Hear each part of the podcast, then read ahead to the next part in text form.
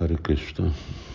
Van egy kérdés, uh, hogy nézem, Lorinszki Pétertől, és uh, mondja, hogy élőlényeknek van szabad akarat, vagyis akarat, tudnak dönteni valamennyibe, döntés kapacitásuk van, és ugyanakkor van a, a karma, a sors és ez a kettő határozza meg, hogy mi a mi jövőnk.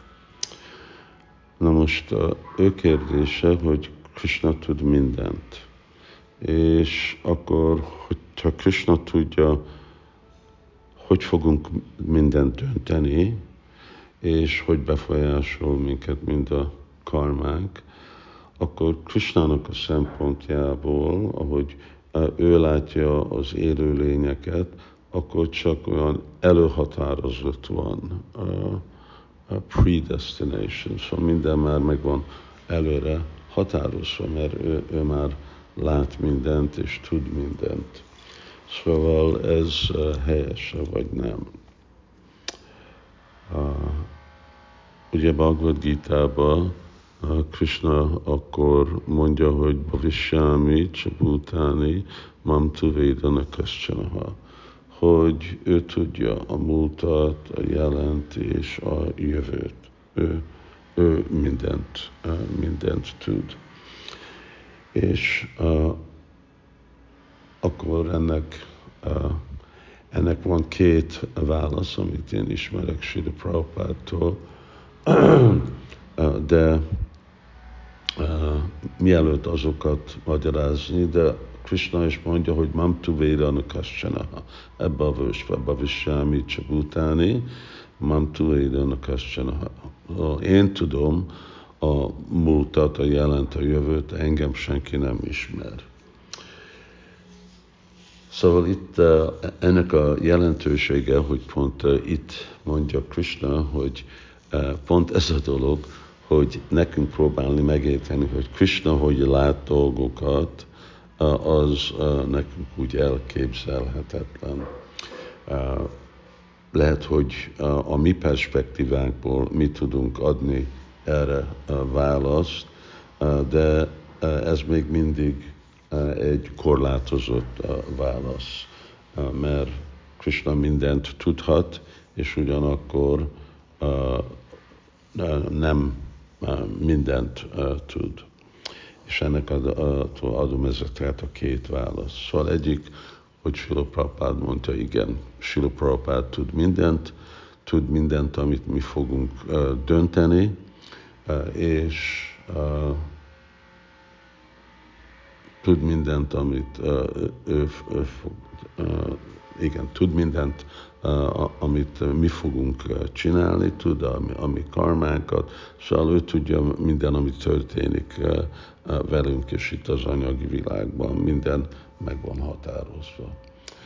Másik válasz az, hogy nekünk van szabad akaratunk, és Krishna tudja, hogy mi fog történni ebbe a döntésbe, vagy egy másik. Amit mi döntünk, akkor Krishna már rögtön látja, hogy annak mind a jövő.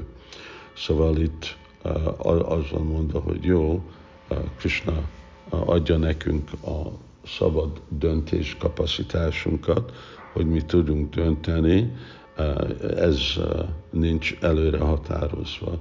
De aztán, amikor döntünk, ő akkor ért mindent. Na most igazából mindez a kettő dolog egyszerre tud létezni. A Csinta Béda Béda Tatva, mert erről szól az a Csinta Béda, hogy különb elképzelések a, a, a kettőről, de ezek mind egyszerre ott léteznek. Ez nekünk elképzelhetetlen, hogy egyszerre Krishna tud mindent, és ugyanakkor ad nekünk a szabad akaratot, de pont ez, ami ezt a vers mondja, mam tu védan kaschanha, de engem senki nem ismer. Szóval, hogy hogy, hogy gondolkodik Krishna, ez ugyanaz, mint amikor a, a, van válaszolva, hogy amikor Anya Yashoda kergeti Krishnát, Krishna nem ismer, nem tud semmit, csak a bot, ami a kezébe van, de ugyanakkor ő meg mindent tud, ami történik a világban, mindenről tudatos. Szóval, hogy lesz ő mindenről tudatos és nem tudatos, e, e, ez nekünk úgy elképzelhetetlen. Szóval ugyanígy Krishna ad, nem tudja, hogy hogy fogunk dönteni, de ugyanakkor ő tud e, mindent. Ugye, és ez hasonlít arra a példára, amit amikor Prabhupád volt ezt a, a Angliában, ezek a zseniknak a intézményébe, elfelejtem pont most mi a neve, és akkor kérték ezt a trükkérdést, hogy uh, tud Isten uh, teremteni egy olyan hegyet, ami olyan nehéz, hogy nem tudja felemelni.